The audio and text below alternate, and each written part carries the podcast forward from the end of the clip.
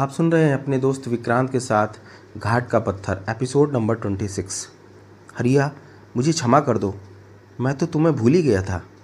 मालिक, मेरा क्या होगा? तुम हमसे अलग नहीं हो सकते। जाओ नीचे, गाड़ी खड़ी है। हरिया के मुख पर प्रसन्नता की एक लहर दौड़ गई। सच मालिक, दीपक बाबू यह देखकर मुस्कुरा दिए और हरिया दौड़ा हुआ पहाड़ी के नीचे उतर गाड़ी की ओर लपक गया और अब आगे। दीपक बाबू ने घड़ी की ओर देखा। सात बजने में पच्चीस मिनट शेष बाकी थे। वह ज़ोर से चिल्लाए, राहु, साहू! और उस आवाज़ के साथ ही दो व्यक्ति लंबे चौड़े सीना ताने ड्योड़ी से निकल उनकी ओर बढ़ने लगे। उनके पास आकर वे रुक गए और बोले, जी सरकार, उनकी गर्दन झुकी हुई थी। सब तैयारी है ना? जी सरकार। तो राहु, तुम खेतों की ओर जाओ और साहू, तुम हवेली में। यह कहकर दीपक बाबू ड्योड़ी से बाहर निकल नीचे सड़क की ओर जाने लगे। वे मुड़, मुड़कर हवेली की ओर देख लेते। नीचे नदी बह रही थी। उन्हें ऐसा लगता था मानो मुंडेर पर लिली खड़ी उन्हें विदा दे रही हो। अब वह अपना संसार छोड़कर जा रहे थे। परंतु फिर भी उन्हें कोई दुख न था और ना ही उनके मुख पर किसी प्रकार की उदासी थी। जमींदार दीपक गाड़ी के पास पहुँचे। कुसुम हरिया उनकी प्रतीक्षा कर रहे थे। सब गाड़ी में बैठ गए। जमींदार साहब मुनीम जी को मौन देखकर बोले मुनीम जी कोई ठिकाना बन गया तो आपको शीघ्र ही बुला लूँगा। आप चिंता ना करें। कठोर हृदय अवश्य पर, परंतु कृतज्ञ नहीं। मालिक आपके एहसान। जाने दो इन बातों को। मेरे पास समय बहुत कम है। देखो रंजन को सब कागजात दे देना। ठीक सात बजे। बहुत अच्छा। तो चलूँ हुजूर? कोचवान ने घोड़े की बाग हाथ में लेते हुए कहा, नहीं, अभी थोड़ी देर बाकी है। इतने, इतनी ही में ज़ोर का धमाका हुआ और हवेली का मुंडेर उड़ता दिखाई दिया। धीरे धीरे हवेली की मज़बूत दीवारें गिरती हुई दिखाई देने लगी। धमाका इतने ज़ोर का हुआ कि सबका हृदय दहल गया और सब चुपचाप एक दूसरे का मुँह देखने लगे। यह क्या हो गया? कुछ मिनटों में ही घास के खेतों में आग की लपटें उठने लगी। इसके साथ ही दीपक बाबू ने कोचवान को चलने की आज्ञा दे दी और गाड़ी नदी के किनारे किनारे दौड़ती दिखाई दी। थोड़ी ही देर में आग की लपटें आकाश से बातें करने लगी। मुनीम जी ने देखा कि एक तेज चाल वाला घोड़ा उनकी ओर बढ़ा चला आ रहा है। उन्होंने समझा, वह रंजन है, वह डर गए और इधर उधर छिपने के लिए जगह टटोलने लगे, परंतु इससे पहले कि सवार उनके बिल्कुल पास पहुँच गया था। यह देखकर उन्हें आश्चर्य हुआ कि वह शंकर था। आते ही मुनीम जी से उसने पूछा, दीपक बाबू कहाँ हैं?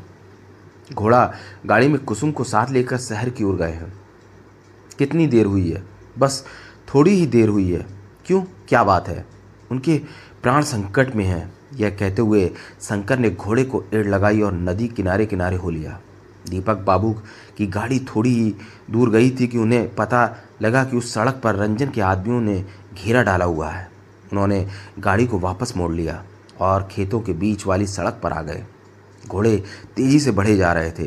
खेतों की आग से सारा चंद्रपुर लाल दिखाई दे रहा था।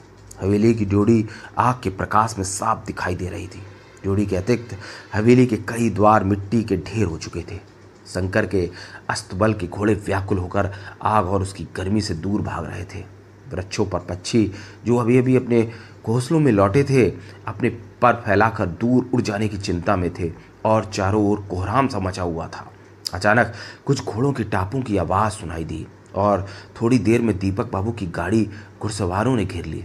दीपक बाबू ने अपनी बंदूक संभाली। कुसुम डरकर उनसे लिपट गई। उन्होंने उसे तसल्ली देते हुए अलग किया और गाड़ी से बाहर निकले। सामने रंजन घोड़े से उतर कर खड़ा था।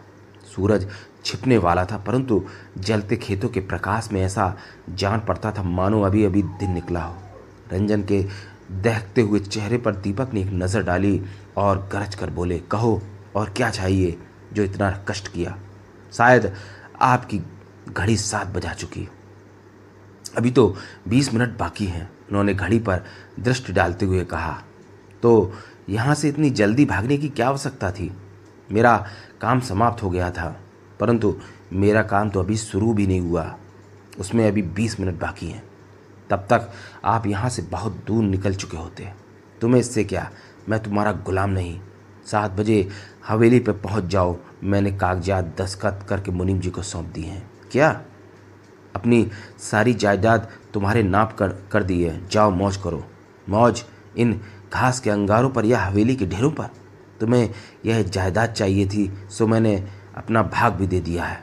परंतु आप यह भूलते हैं कि मैं एक डाकू हूँ, और इन बंजर ज़मीनों से मुझे कुछ लाभ नहीं।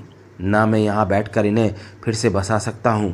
कब फ़सल पके और मेरी झोली में रुपयों की बरसा हो मैं इसका जिम्मेदार नहीं, जो कुछ था वह मैंने दे दिया। आप घबराएँ नहीं। मैं आपके पास कोई शिकायत लेकर नहीं आया कि आपने खेतों को क्यों आग की भेंट कर दिया या हवेली को उड़ाकर मिट्टी के ढेर में क्यों लगा दिए? तो फिर कौन सी आवश्यकता तुम्हें खींच लाई? आपका रुपया और गहने तो आप साथ ले जा रहे हैं। इन पर तुम्हारा कोई अधिकार नहीं। तुम इन्हें छू भी नहीं सकते। भला आप ही सोचिए, यह उजाड़ बंद पैसे के बिना किस तरह आबाद होगा? लगी आग तो बुझानी आखिर मुझे ही है। यह संभव है। बिना रुपए दिए आप यहाँ से नहीं जा सकते। इसके लिए तुम्हें अपनी मौत से खेलना होगा। मुझे स्वीकार है। और यह कहकर ही रंजन गाड़ी की ओर बढ़ने लगा। जमींदार साहब ने अपनी बंदूक संभाल कर उसकी नली रंजन के सामने कर दी।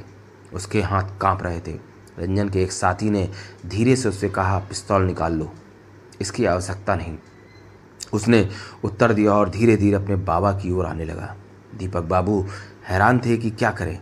अपने बेटे को गोली का निशाना बना दें, परंतु वह तो स्वयं ही बिना किसी हथियार के मेरी ओर बढ़ रहा है।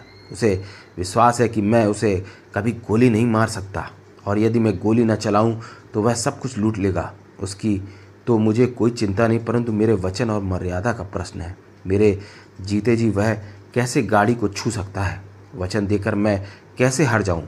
एक और प्रतिज्ञा, दूसरी ओर कर्तव्य। रंजन अब बिल्कुल पास पहुँच चुका था। दीपक बाबू हैरान थे कि क्या करें। उसी समय ऐसा जान पड़ा मानो कोई व्यक्ति उनके बिल्कुल समीप आकर रुका हो। उन्होंने कनखियों से देखा, यह शंकर था। दीपक बाबू गरज कर बोले, रंजन, अब भी समझ जाओ।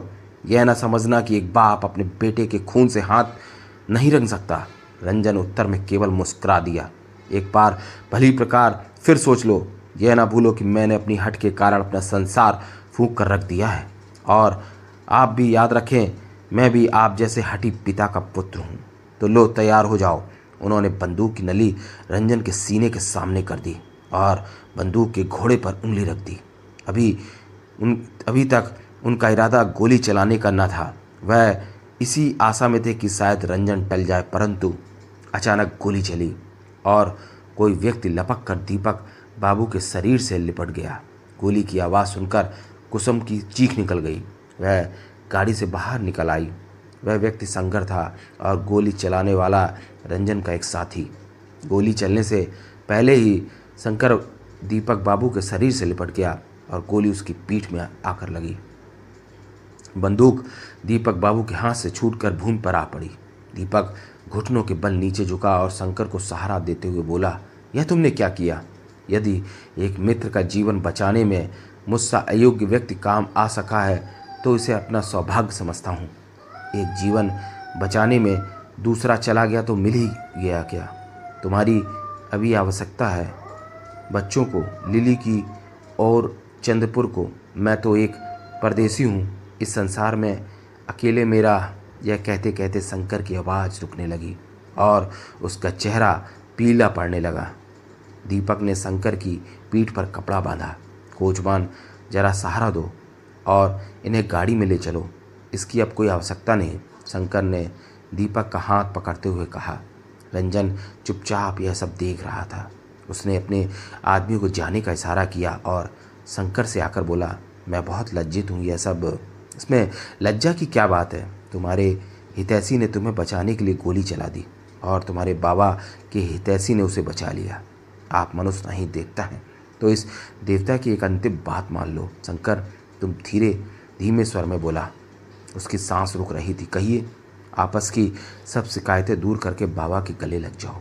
यही मेरी अंतिम अभिलाषा है, शंकर ने रुक रुक कर कहा। रंजन एक क्षण मौन खड़ा रहा।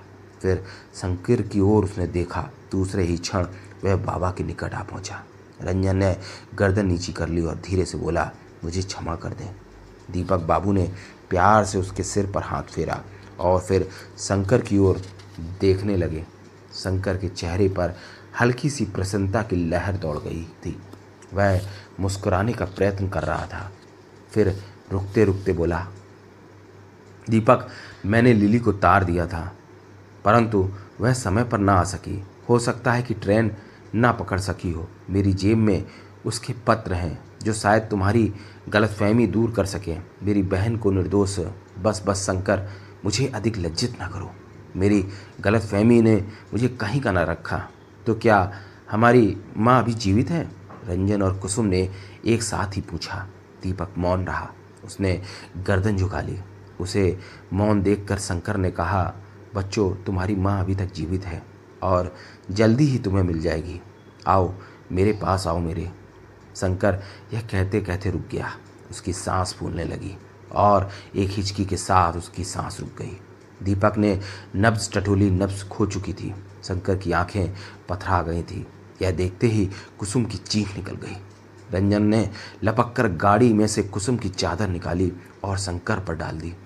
दीपक बाबू ने उसका सिर नीचे टेक दिया। दोनों बच्चे सहमे से उनकी बाहों में आ गए। उन्होंने आज पहली बार बाबा की आँखों में आँसू देखे। आज दीपक बाबू वर्षों बाद रोए थे।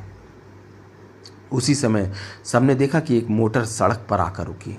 सबने उस ओर देखा, दरवाज़ा खुला और लिली मुनीम जी के साथ लेकर उतरी। वह शीघ्रता से उनके पास पहुँची। दीपक ने अपना मुँह दूसरी ओर फेरा और कहा, लिली, देर में पहुँची। शंकर तो लिली ने जल्दी से शंकर के मुख पर से चादर हटाई और उसके मुख से लंबी चीख निकल गई। फिर उसके मृत शरीर से लिपट कर रोने लगी। कुछ देर रोने के बाद उठी और दीपक से बोली, यदि आप आज्ञा दें तो मैं इनकी लाश अपने साथ ले जाऊँ। लिली, इसकी आवश्यकता नहीं। यह भार उठाने के लिए अभी मैं जीवित हूँ। देखो, तुम्हारे बच्चे तुम्हें किस तरह देख रहे हैं। जाओ और उन्हें मिलो। लिली ने घूम कर देखा रंजन और कुसुम उसको देख रहे थे। दोनों भागकर लिली के बाहों में आ गए। वह उन्हें गले लगाकर चूमने लगी। सब मौन एक दूसरे की ओर देख रहे थे और सबकी आँखों में आँसू बह रहे थे। तीनों ने मुँह मोड़कर दीपक बाबू की ओर देखा। वह शंकर का सब अपने हाथों में लिए हवेली की ओर जा रहे थे। रंजन और कुसुम ने माँ को सहारा दिया और ये तीनों भी उनके पीछे चल पड़े। सूरज अपनी सारी किरणें समेटे पहाड़ी में छिप चुका था। खेत जलकर राख हो चुके थे। उठता हुआ धुआँ सारे आकाश पर छा रहा था। दूर पेड़ की टहनी पर एक पक्षी उसी समय आकर घोंसले पर बैठ अपने दोनों बच्चों को पंखों में समेटे डरी आँखों से चारों ओर देख रहा था। समाप्त।